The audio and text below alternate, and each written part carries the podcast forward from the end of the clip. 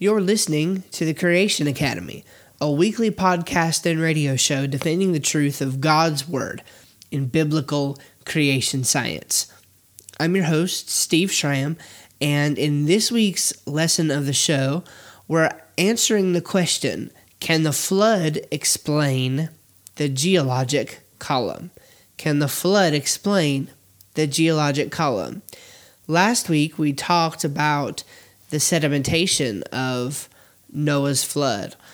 We talked about how uh, Noah's flood is the best explanation for the rock layers and the different layers of sediment that we find spread all throughout the world. In some cases, even on one continent, um, continent wide layers of, of rock and strata that we find. And, you know, the question is what best explains this? And furthermore, the question is from a Christian perspective can we explain this? And I believe we can in Noah's flood.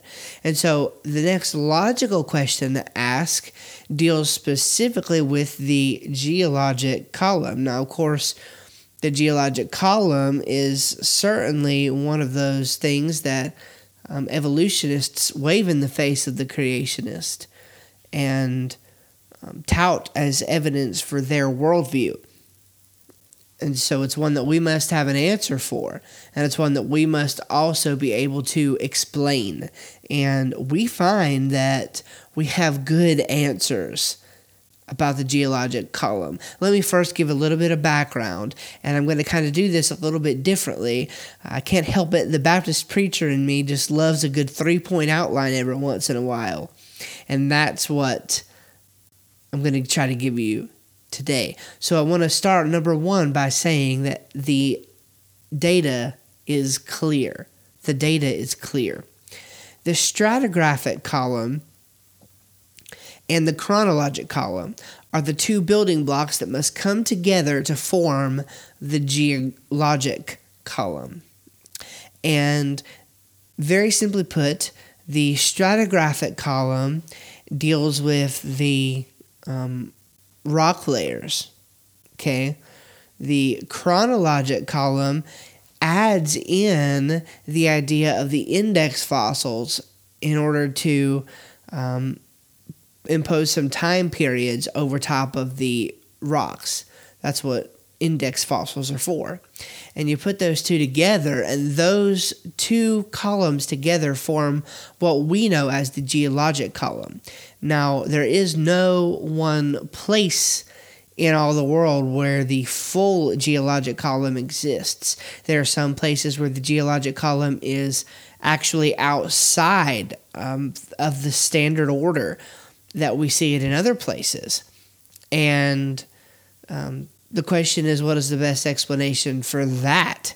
But we need to understand that it's these points of data that help us to make up the geologic column. Okay, now in order to get the dates that we arrive at, we need to look at something called radioisotope dating.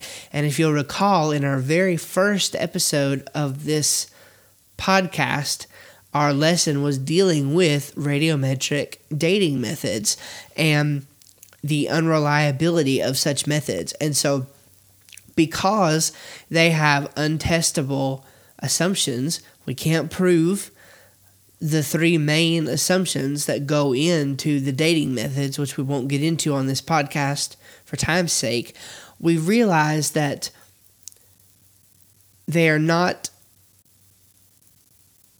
reliably dated. The rocks are not reliably dated with radiometric dating. And here's how we know that we know that rocks of known age do not date properly. So, why do we expect that rocks of unknown age will date properly? It's a faulty assumption. We shouldn't make that assumption based on the scientific observable information that we have. It would be incorrect to assume that our assumptions are valid concerning radiometric dating. So, here is a really good question Can the flood explain the geologic column? Can it explain the order? And what I mean by that is one of the reasons that evolutionists are so confident in their theory is because if you look at the way that the fossils are arranged in the rocks, what you appear to have is this gradual change in time from very, very simple organisms to higher and more complex organisms. If, if we look just at the fossils in the rocks, that's what we see. The evolutionist says, well, uh, over billions of years and, and millions of years, these forms have evolved one to the next. And of course, they, uh, at this point, bring in other fields of study, such as genetics and, and things like that. But for the most part, what we're looking at uh, to, to get this ball rolling is what's in the rocks, what's in the ground. So the question is can we explain that as Christians without invoking evolution, without invoking millions of years? Can the Bible make sense of what we see? Can we reconcile God's Word with God's world? That's really the question. Well, notice this. I'm going to take this listing from Henry Morris's book Scientific Creationism. Now, we've used his book as a reference a lot in this series, The Basics of Creation Science. Um, that we've been doing over the past few weeks. And the reason is because his book really does um, touch some of these issues he uses some outdated models in the book, and we're not using those, okay? Uh, we're not even uh, referencing those. We're going to talk about um, some outdated models a little bit later on, okay? So, um, in, a, in a few weeks, actually. So, not worried about that. But his book still rings true. Most of the information is still true. And it's a really good introduction to the idea of creation science. So, that's why we keep referencing it. So, let's look at this list, and I'm just going to read pretty much verbatim. I, I, I, cut out a few words as I wrote these down. But I want you to just picture in your mind the geologic column. Just picture organisms starting from very, very simple organisms and eventually moving up to um, higher organisms, even up to human life. And, and just, just notice this commentary as it goes from one step to the next. So, step one, there's about 14 of these, so I'm just going to start. Step one is marine invertebrates trapped and buried in sediment. These are, just to recall, a list of predictions and things that we believe would be true if the flood model were correct, regardless of what we find in the ground. Okay, notice that this is not um, chronicling what we find in the ground. This is stating the predictions of the flood model. Okay. Marine invertebrates trapped and buried in sediment. That's step one. Okay, then animals living at lowest elevations would tend to be buried in that order. Excuse me. Animals would usually be buried with others living in the same region, and then animals living at lowest elevations would tend to be buried in that order. Step 4 says marine invertebrates found in the bottom of rocks of any local geologic column since they live on the sea bottom. Marine invertebrates would be found in higher rocks because they live at, excuse me, marine vertebrates would be found in higher rocks because they live at higher elevations and could escape burial longer. Amphibians and reptiles would be next in the commingled sediments between land and water. Few, if any, terrestrial sediments or land plants or animals would be found in the lower strata. First evidence of land plants would be essentially the same as reptiles and amphibians. Marine strata would see hydrodynamically sorted organisms by size and shape. Mammals and birds would be found higher than reptiles and amphibians because of habitat and mobility, but few birds would be found at all. Higher animals, again, if found at all, would be likely found in large numbers due to herding. They would also be segregated vertically in the column by size and complexity because of advanced abilities to escape burial. Very few human fossils or artifacts would be found at all. Men would escape burial for the most part, and their bodies would simply decompose after the waters receded. And then the last step is these uh, predictions make sense statistically but due to the catastrophic nature of the event, leave plenty of room for exceptions, such as strata that are found out of order, such as um, animal life and, and fossils in places where they ought not to be. Seashells found on the top of Mount Everest, for example. Now, here's what Dr. Morris specifically says here. Now, there is no question that all of the above predictions from the cataclysmic model are explicitly confirmed in the geologic column. In other words, all those 14 points he just mentioned are mirrored in the geologic column. The general order from simple, this is continuing his quote now. The general order from simple to complex in the fossil record in the geologic column, considered by evolutionists to be the main proof of evolution, is thus likewise predicted by the rival model, only with more precision and detail.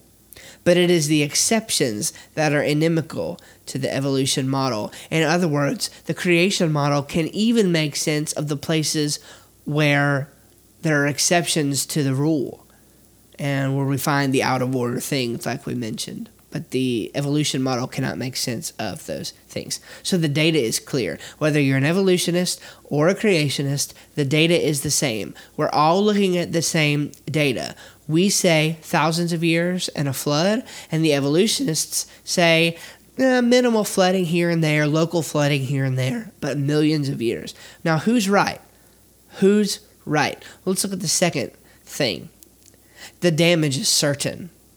First, we saw that the data is clear, but now the damage is certain. Here's what I mean by that. In Genesis 6, 5 through 7, it says this And God saw that the wickedness of man was great in the earth, and that every imagination of the thoughts of his heart was evil continually. And it repented the Lord that he made man on earth, and it grieved him at his heart. And the Lord said, I will destroy man, whom I have created from the face of the earth, both man and beast, and the creeping thing, and the fowls of the air, for it repenteth me that I have made them. Listen very clearly there is no reason, scientifically or biblically, to believe that the geologic column was formed pre flood. The damage is certain. God said that a flood was going to happen. He said it was going to be a global flood. He said it was going to wipe out the entire world, the whole earth. All the high hills would be covered. There's no reason. It betrays God's nature and our scientific observation to say that everything was good. If God says everything was good in Genesis 131, that means it was good. That means that this fossil record could not have been formed pre Adam and Eve could not have happened. The damage is certain. God judged the world with the flood. And then finally, the danger is confusion. The data is clear, yes. The damage is absolutely certain, but the danger is confusion. It is unnecessary when you're believing in the Bible, when you're reading God's Word, it is unnecessary to accept millions of years. It is unnecessary and causes confusion on both inside and outside of the church about what we Christians believe to try to read back millions of years and deep time into the Bible. It just it's unneeded because science confirms biblical recent creation. We've no need to insert it into the biblical timeline to make sense of the geologic column. Yes, yes, we do have an answer for the geologic column. It does fit within our young Earth time scale. And it most certainly does reflect God's Word in light of God's world. Let's pray. Dear Heavenly Father, we love you and we thank you for this time together. We pray for those who would be lost and confused about these issues. Pray now that you would draw them to you, draw them to yourself. Thanks for everything that you do in our lives. In Jesus' name, amen.